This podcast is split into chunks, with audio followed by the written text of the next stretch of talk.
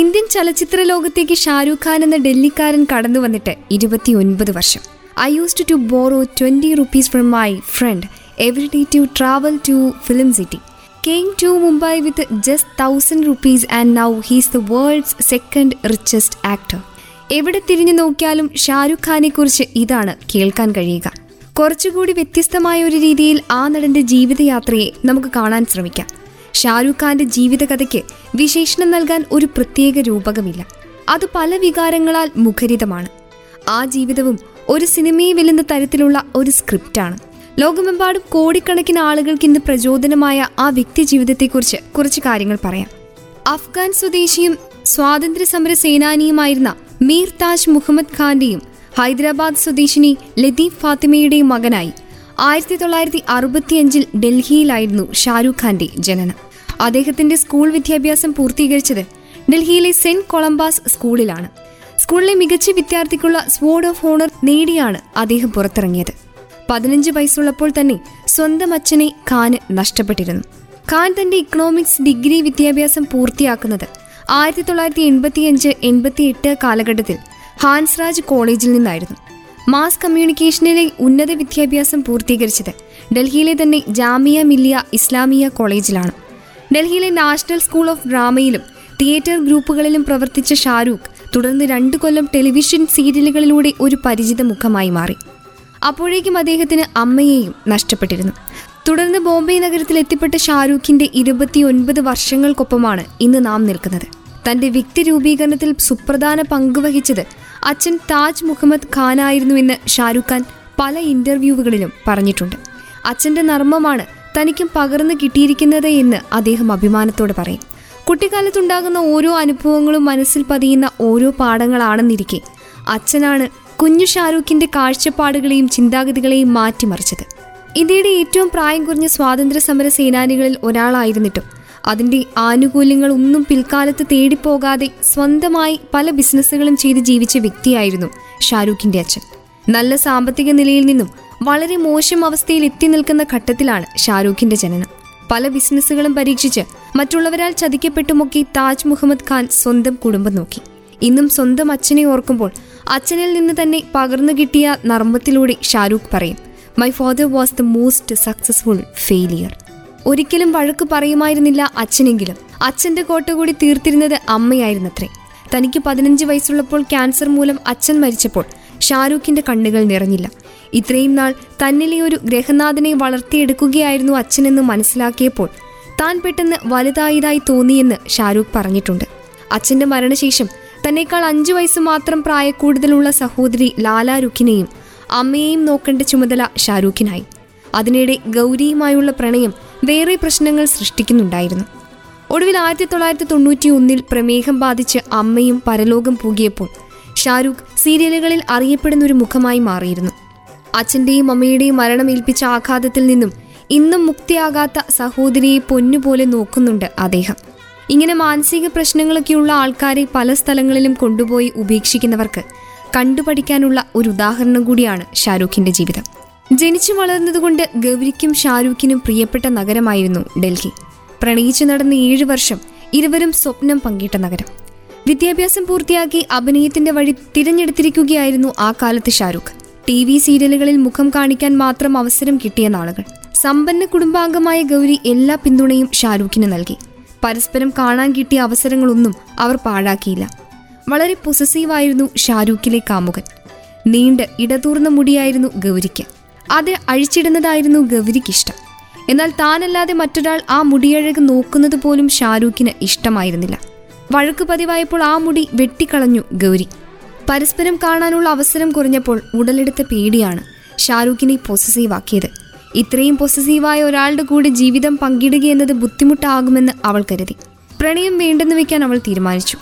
ഷാരൂഖിന്റെ വീട്ടിൽ തന്റെ പത്തൊൻപതാം പിറന്നാൾ ആഘോഷിക്കാൻ ഗൗരിയെത്തി. ബലൂണുകൾ കൊണ്ട് മുറി അലങ്കരിച്ച ഷാരൂഖ് ഗൗരിക്ക് നിറയെ സമ്മാനങ്ങളൊക്കെ നൽകി. ഓരോ സമ്മാനം സ്വീകരിക്കുമ്പോഴും അവളുടെ കണ്ണുകൾ നിറഞ്ഞൊഴുകുകയായിരുന്നു. ആനന്ദ കണ്ണീരാണ് അതെന്ന് കരുതി കാമുക ഹൃദയം സന്തോഷിച്ചു. എന്നാൽ തൊട്ടടുത്ത ദിവസം ഷാരൂഖിനോട് പറയാതെ ഗൗരി തന്റെ സുഹൃത്തിനൊപ്പം മുംബൈയിലേക്ക് പോയി. പ്രണയത്തിന്റെ അവസാന ദിവസമാണ് ആഘോഷിക്കുന്നതെന്ന അവളുടെ തീരുമാനമായിരുന്നു കണ്ണീരായതെന്ന് അപ്പോഴാണ് ഷാരൂഖ് ഖാൻ തിരിച്ചറിഞ്ഞത്. എന്ത് ചെയ്യണമെന്നറിയാതെ ഷാരൂഖ് അമ്മയോട് എല്ലാ കാര്യങ്ങളും പറഞ്ഞു. മകൻ്റെ മനസ്സ് കണ്ട ആ അമ്മ പതിനായിരം രൂപ കയ്യിൽ വെച്ച് കൊടുത്തു. പോയി നിന്റെ പ്രണയത്തെ തിരികെ കൊണ്ടുവരൂ എന്ന ഉപദേശവും. ഷാരൂഖ് സുഹൃത്തുക്കൾക്കൊപ്പം അടുത്ത ദിവസം തന്നെ മുംബൈയിലെത്തി. ഗൗരിക്ക് കടലുകളോടുള്ള ഇഷ്ടമറിയാവുന്ന ഷാരൂഖ് ബീച്ചുകളിൽ ഗൗരിയെ തേടി അലഞ്ഞു. കയ്യിലെ കാശെല്ലാം തീർന്നു. ഫുട്പാത്തിലായി ഉറക്കം. അക്കാലത്ത് താജിന്റെ പണിതുകൊണ്ടിരുന്ന ബാത്റൂമിൽ ഒളിഞ്ഞു കയറി കൂട്ടുകാരുമൊത്ത് കുളിച്ചതൊക്കെ താജ് കാണുമ്പോൾ ഓർമ്മ വരുമെന്ന് ഷാരൂഖ് പിന്നീട് അഭിമുഖങ്ങളിൽ പറഞ്ഞിട്ടുമുണ്ട്. അക്സായ് എന്ന ബീച്ചിൽ വെച്ച് അധികമാരും പോകാത്ത ഗോരായ് ബീച്ചിനെ കുറിച്ചും ഷാരൂഖ് കേട്ടു. കയ്യിലെ അവസാനത്തെ കാശും കൊടുത്ത് ബോട്ടിൽ അവർ ആ കടപ്പുറത്തെത്തി. പക്ഷെ നിരാശയായിരുന്നു ഫലം. അവിടെ നിന്ന് മടങ്ങുമ്പോൾ ഒരു സ്വകാര്യ കടപ്പുറം കണ്ടു ഷാരൂഖ്. അവിടെ അവൾ ഉണ്ടായിരുന്നു. പരസ്പരം കണ്ടയുടൻ ഇരുവരും കെട്ടിപ്പിടിച്ച് ഏറെ നേരം കരഞ്ഞു. ഒപ്പം മറ്റേയാളില്ലാതെ ജീവിക്കാനാവില്ലെന്ന് ഇരുവരും തിരിച്ചറിഞ്ഞ നിമിഷങ്ങളായിരുന്നു അത്. വിവാഹം കഴിക്കുമെന്നുറപ്പിച്ച നിമിഷം മാതാപിതാക്കളുടെ ഭരണശേഷം ഖാൻ ആയിരത്തി തൊള്ളായിരത്തി തൊണ്ണൂറ്റി ഒന്നിൽ മുംബൈയിലേക്ക് താമസം മാറ്റി. എന്നാൽ മുംബൈയിലെ ജീവിതം ഡൽഹിയിലെ പോലെ അത്ര പ്രിയപ്പെട്ടതായിരുന്നില്ല ഗൗരിക്ക്. ഒട്ടുമറിയാത്ത സ്ഥലം, പരിചയമില്ലാത്ത ആളുകൾ. മുംബൈയിൽ ഇരുവരും താമസം തുടങ്ങിയ ആദ്യ ആറുമാസം ആശിഷ് മിശ്രയുടെ വീട്ടിലായിരുന്നു ഇവരുടെ താമസം. പിന്നീട് വാടകയ്ക്കൊരു ഫ്ളാറ്റ് എടുത്തു. പക്ഷെ വിവാഹം കഴിഞ്ഞ മകളെ സന്ദർശിക്കാനെത്തിയ ഗൗരിയുടെ അമ്മ ഞെട്ടി. സോഫയും കിടക്കയും പോയിട്ട് ഒരു കട്ടിലോ കസേരയോ പോലുമില്ലാതെ വെറും ഒരു നാല് ചുവരുള്ള കെട്ടിടം. രാജകുമാരിയെപ്പോലെ വളർന്നു വന്ന മകളുടെ അവസ്ഥ കണ്ട് ഒന്നും പറയാനാകാത്ത അവസ്ഥയിലായിരുന്നു ആ അമ്മ. ഷാരൂഖിന്റെ സിനിമകൾ ഓരോന്നായി വിജയത്തിലേക്ക് എത്തുന്ന നാളുകളായിരുന്നു അത്. ആദ്യകാലത്ത് ചിത്രങ്ങൾ പരാജയപ്പെട്ടിരുന്നെങ്കിൽ എന്ന് ആഗ്രഹിച്ചിരുന്നു എന്ന് ഗൗരി തന്നെ ഒരു അഭിമുഖത്തിൽ വെളിപ്പെടുത്തിയിരുന്നു. അങ്ങനെ വന്നാൽ മുംബൈ വിട്ട് തിരികെ ഡൽഹിയിലെത്താമെന്ന് കൊതിച്ചു അവൾ. പക്ഷെ പിന്നെയെല്ലാം കണ്ണടച്ചു തുറക്കുന്ന വേഗത്തിലായിരുന്നു. ഷാരൂഖ് ഖാന്റെ ഓരോ ചിത്രങ്ങളും ബോക്സ് ഓഫീസിൽ ചരിത്രം കുറിച്ചു. ഇന്ന് മുംബൈയിൽ കൊട്ടാര സമാനമായ മന്നത്ത് എന്ന വീട്ടിലാണ് ഷാരൂഖും ഗൗരിയും സഹോദരിയും സ്വപ്നങ്ങളും ജീവിതവും മക്കളുമൊത്ത് പങ്കിടുന്നത്. ആയിരത്തി തൊള്ളായിരത്തി എൺപത്തി എട്ടിൽ ഫൗജി എന്ന ടെലിവിഷൻ പരമ്പരയിലെ അഭിമന്യു റായി എന്ന കഥാപാത്രം അവതരിപ്പിച്ചുകൊണ്ടാണ് ഖാൻ അഭിനയ ജീവിതം ആരംഭിച്ചത്. തുടർന്ന് ആയിരത്തി തൊള്ളായിരത്തി എൺപത്തി ഒമ്പതിൽ അസീസ് മിർസയുടെ സർക്കസ് എന്ന പരമ്പരയിൽ അഭിനയിച്ചു. ഇതിലെ മലയാളിയായ കഥാപാത്രമായിരുന്നു ഷാരൂഖ്. അതേ വർഷം അരുന്ധതി റോയ് രചനയെ അടിസ്ഥാനപ്പെടുത്തി എടുത്ത in which Annie gives it those ones എന്ന ടി വി ചിത്രത്തിലും ഭാഗമായി. പക്ഷെ മുംബൈയിൽ സിനിമയിൽ അഭിനയിക്കാനായി ഖാൻ എത്തുന്നത് ഹേമ മാലിനി സംവിധാനം ചെയ്ത ചിത്രത്തിൽ അഭിനയിക്കാനായാണ്. ദിൽ ആഷ്ന ഹൈ എന്ന ആ ചിത്രം പക്ഷേ വൈകിയാണ് ഇറങ്ങിയത്. അതുകൊണ്ട് ആദ്യത്തെ സിനിമയെ കണക്കുകൂട്ടുന്നത് ആയിരത്തി തൊള്ളായിരത്തി തൊണ്ണൂറ്റി രണ്ട് ജൂൺ ഇരുപത്തിയഞ്ചിനിറങ്ങിയ ദീവാന എന്ന ചിത്രമാണ്. ചിത്രം വിജയിച്ചതോടെ അദ്ദേഹം ബോളിവുഡിൽ ശ്രദ്ധിക്കപ്പെട്ടു. ചിത്രത്തിലെ അഭിനയത്തിന് ഫിലിംഫെയർ മികച്ച പുതുമുഖ താരത്തിനുള്ള അവാർഡും ലഭിച്ചു. യാതൊരു സിനിമാ പാരമ്പര്യവും ഇല്ലാതെ വന്നിട്ടും ഭാഗ്യം ഒന്നുകൊണ്ട് മാത്രമാണ് ഷാരൂഖ് ഖാൻ എന്ന നടൻ പേരെടുത്തത്. പട്ടിണി മാറ്റാൻ തനിക്ക് കിട്ടിയ ചിത്രങ്ങളെല്ലാം സ്വീകരിച്ചു എന്നാണ് ഷാരൂഖ് തന്റെ തുടക്കകാലത്തെക്കുറിച്ച് പറയാറുള്ളത്. ഏറ്റവും വിജയകരമായ പരാജയമായി മാറിയ സ്വന്തം പിതാവിനെ പോലെ ആവാതിരിക്കാൻ ഷാരൂഖ് തീരുമാനിച്ചു.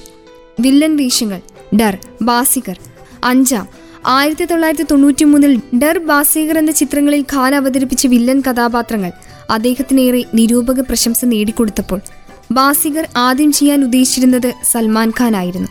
പിന്നീടിത് ഷാരൂഖിനെ തേടിയെത്തുകയായിരുന്നു.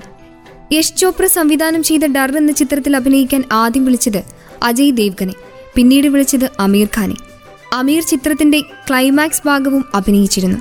പക്ഷെ നായകൻ സണ്ണി ഡിയോൾ വില്ലനായി തന്നെ തല്ലുന്ന രീതി ഇഷ്ടമായില്ല എന്നും യഷ്ജി തനിക്ക് ജോയിന്റ് നരേഷൻ തന്നില്ല എന്ന കാരണവും പറഞ്ഞ അമീർ ചിത്രത്തിൽ നിന്നും ഒഴിവാകുകയായിരുന്നു. ഇനിയൊരിക്കലും യഷ്കിനോടൊപ്പം താൻ സിനിമ ചെയ്യില്ലെന്നും അദ്ദേഹം പറഞ്ഞു. പിന്നീട് സൽമാൻ ഖാന്റെ ഈദ് പാർട്ടീഷിൽ വച്ച് അമീർ തന്നെയാണ് ഷാരൂഖിനോട് ഈ ചിത്രത്തെപ്പറ്റി സംസാരിക്കുന്നത്. അന്ന് തന്നെ താരങ്ങളായി മാറിയിരുന്നു അമീറും സൽമാനും. പക്ഷേ അതേസമയം യഷ്ജി തന്നെ ഷാരൂഖിനെ നേരിട്ട് വിളിക്കുകയുണ്ടായി ചിത്രത്തിലേക്ക്. തന്റെ സിനിമാ ജീവിതത്തിന് തന്നെ മുതൽക്കൂട്ടാവും ഡർ എന്ന് കരുതിയ നായകൻ സണ്ണി ഡിയോളിന് പക്ഷേ നേരെ വിപരീതമായ അനുഭവമാണ് ഡർ നൽകിയത്. ഇവിടെ ഷാരൂഖ് ഖാൻ എന്ന നടന്റെ യുഗം തുടങ്ങുകയായിരുന്നു. ഡർ ഒരു സൂപ്പർ ഹിറ്റായി മാറി. കീ കീ കീ കിരൺ എന്ന് വിളിക്കുന്ന ഭ്രാന്തനായ കാമുകനെ ഷാരൂഖ് അനശ്വരമാക്കി. ഇന്നും ഷാരൂഖ് അറിയപ്പെടുന്ന ചില റോളുകളിൽ ഒന്നാണ് ഡറിലെ രാഹുൽ. ദീവാനയിലെ അഭിനയത്തിലൂടെ തന്നെ നല്ല പേര് സമ്പാദിച്ച ഷാരൂഖ് പിന്നീട് ചെയ്തത് രാജു ബൻഗിയ ജെന്റിൽമാൻ ആണ്. അന്ന് വലിയ താരമായിരുന്ന ജൂഹി ചൗള കാരണമാണ് ചിത്രം ശ്രദ്ധിക്കപ്പെട്ടതെന്ന് ഷാരൂഖ് പറയുന്നു. നസീറുദ്ദീൻ ഷായ്ക്കൊപ്പം ജാക്കി ഷ്രോഫിനൊപ്പവും തുടക്കവർഷങ്ങളിൽ അഭിനയിക്കാനായത് മുതൽക്കൂട്ടായി ഷാരൂഖിന്. കഭി ഹാം കഭി നാ എന്ന ചിത്രത്തിലെ അഭിനയത്തിന് ഖാന് ഫിലിംഫെയർ ക്രിട്ടിക്സ് അവാർഡും ലഭിച്ചു.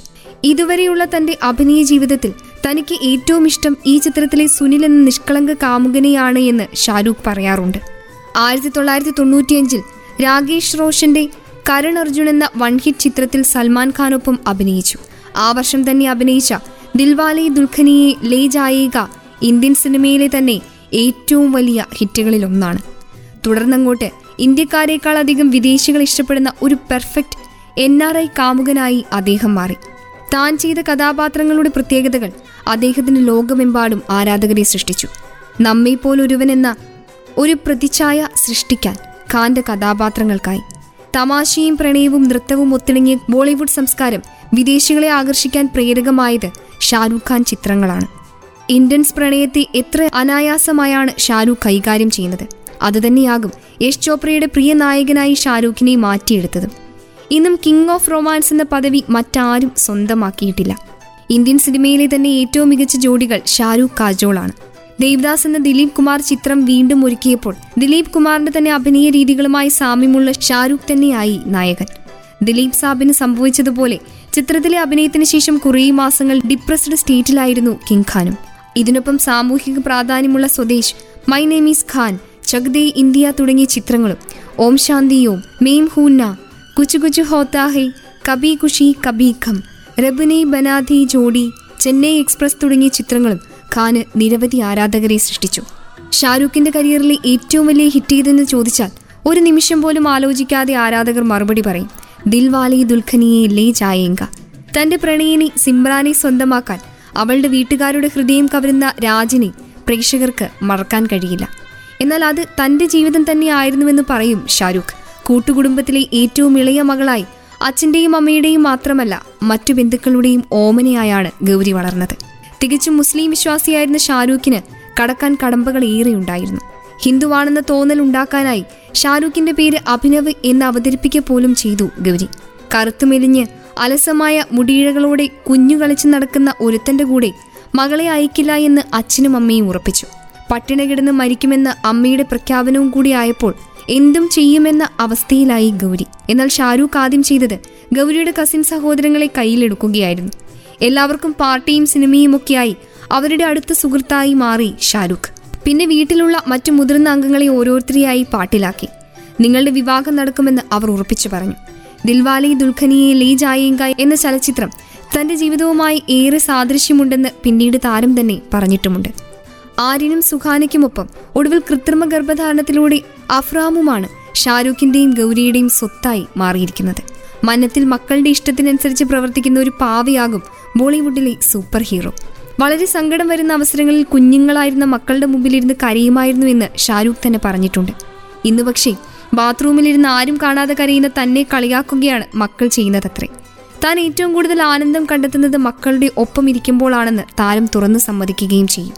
ഷാരൂഖ് അഭിനയം നിർത്തി വീട്ടിലിരിക്കാൻ തീരുമാനിച്ചാൽ താൻ ഏറെ ആനന്ദിക്കുമെന്ന് ഗൗരി പറയുന്നതും മറ്റൊന്നും കൊണ്ടല്ല.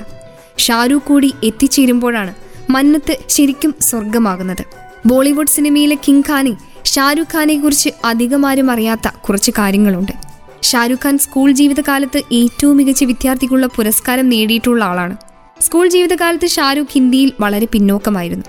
ഒരിക്കൽ ഷാരൂഖിന്റെ അമ്മ ഹിന്ദി പരീക്ഷയ്ക്ക് മുഴുവൻ മാർക്ക് നേടിയാൽ സിനിമയ്ക്ക് കൊണ്ടുപോകാമെന്ന് വാഗ്ദാനം ചെയ്തു. രാത്രി മുഴുവൻ ഉറക്കമുളച്ചു പഠിച്ച് ഷാരൂഖ് ഫുൾ മാർക്ക് നേടിയെടുത്തു. അങ്ങനെ ആദ്യമായി സിനിമാ കോട്ടയ്ക്കകത്ത് കയറാൻ ഭാഗ്യവും കിട്ടി. പിന്നീട് ഷാരൂഖ് ഹിന്ദി ഇഷ്ടപ്പെടുകയും ഹിന്ദിയിൽ നിപുണനാവുകയും ചെയ്തു. ഷാരൂഖിന്റെ ആദ്യ ശമ്പളം അൻപത് രൂപയായിരുന്നു. പ്രശസ്ത ഗസൽ ഗായകൻ പങ്കജ് ഉസ്താദിന്റെ സംഗീത കച്ചേരിയിൽ ആളുകളെ അകത്തേക്ക് കടത്തിവിടുന്ന ജോലിയായിരുന്നു ഷാരൂഖ് ചെയ്തത്. ആദ്യ ശമ്പളം ആഗ്രയിലെ താജ്മഹൽ കാണാനായി ഷാരൂഖ് ഉപയോഗിച്ചു. ആയിരത്തി തൊള്ളായിരത്തി തൊണ്ണൂറ്റി നാലിൽ ഇറങ്ങിയ ഷാരൂഖ് സിനിമ കബി ഖാൻ കബി നായിയുടെ ടിക്കറ്റ് വിൽക്കാൻ കൗണ്ടറിൽ ഷാരൂഖ് തന്നെയാണ് ഇരുന്നത്. ഇരുപത്തി അയ്യായിരം രൂപയാണ് ആ ചിത്രത്തിൽ നിന്ന് അന്ന് ഷാരൂഖിന് ലഭിച്ച പ്രതിഫലം. ഓൾഡ് ഡൽഹിയിലെ ദരിയാഗഞ്ചിയിലുള്ള ഒരു റെസ്റ്റോറൻറ്റിൽ സിനിമയിൽ വരുന്നതിന് മുൻപ് നിരന്തരമായി പോകാറുണ്ടായിരുന്നുവെന്ന് ഷാരൂഖ് ഒരിക്കൽ പറഞ്ഞിട്ടുണ്ട്. കുഞ്ഞു ഷാരൂഖിന് പേര് അബ്ദുൾ റഹ്മാൻ എന്ന് ഇടാനാണ് നാനി തീരുമാനിച്ചിരുന്നത്. എന്നാൽ അമ്മ ഇടപെട്ട് അത് ഒഴിവാക്കുകയായിരുന്നു. ഇതിനെക്കുറിച്ചും ഇന്നും അദ്ദേഹം തമാശയോടെ പറയും, അബ്ദുൾ റഹ്മാൻ ഇന്നാൻഡസ് ബാസിഗർ, നല്ല ബോറായേനെ എന്ന് അദ്ദേഹത്തിന്റെ നർമ്മം. സിനിമാ മോഹവുമായി മുംബൈയിലേക്ക് വണ്ടി കയറിയപ്പോൾ ഷാരൂഖിന് താമസിക്കാൻ സ്ഥലമില്ലാതെ മുംബൈയിൽ അലഞ്ഞു തിരിഞ്ഞു നടന്നിരുന്നു. ഒടുവിൽ കൂട്ടുകാരനും നടനുമായ വിവേക് സ്വാമിയാണ് ഷാരൂഖിന് അഭയം നൽകിയത്. വിവേകിന്റെ സഹായത്തോടെ സിനിമയിൽ അവസരത്തിനായി ഷാരൂഖ് നിർമ്മാതാക്കളെയും സംവിധായകരെയും കണ്ടുകൊണ്ടേയിരുന്നു. സിനിമാ മോഹവുമായി അലഞ്ഞു തിരിഞ്ഞു നടന്ന കാലത്ത് മുംബൈ നഗരത്തെ നോക്കി ഷാരൂഖ് ഒരു നാൾ ഈ നഗരം താൻ സ്വന്തമാക്കും എന്ന് പറയുമായിരുന്നു. പിൽക്കാലത്ത് അത് തന്നെ സംഭവിച്ചു. ഷാരൂഖിന്റെ ഏറ്റവും പ്രിയപ്പെട്ട നടൻ ദിലീപ് കുമാറും നടിമാർ മുംതാസും ശ്രേയാ ബസുവുമാണ്. അതുപോലെ കുതിരപ്പുറത്ത് കയറാൻ ഷാരൂഖിന് ഇന്നും ഭയമാണ്. പ്രത്യേക പരിപാടി ഇവിടെ പൂർണ്ണമാവുന്നു. നിങ്ങൾക്കൊപ്പം ഇത്രയും നേരമുണ്ടായിരുന്നത് ഞാൻ ആദി. തുടർന്നും കേട്ടുകൊണ്ടേയിരിക്കൂ radio Mangalam ninety one point two, നാടിനൊപ്പം നേരിനൊപ്പം.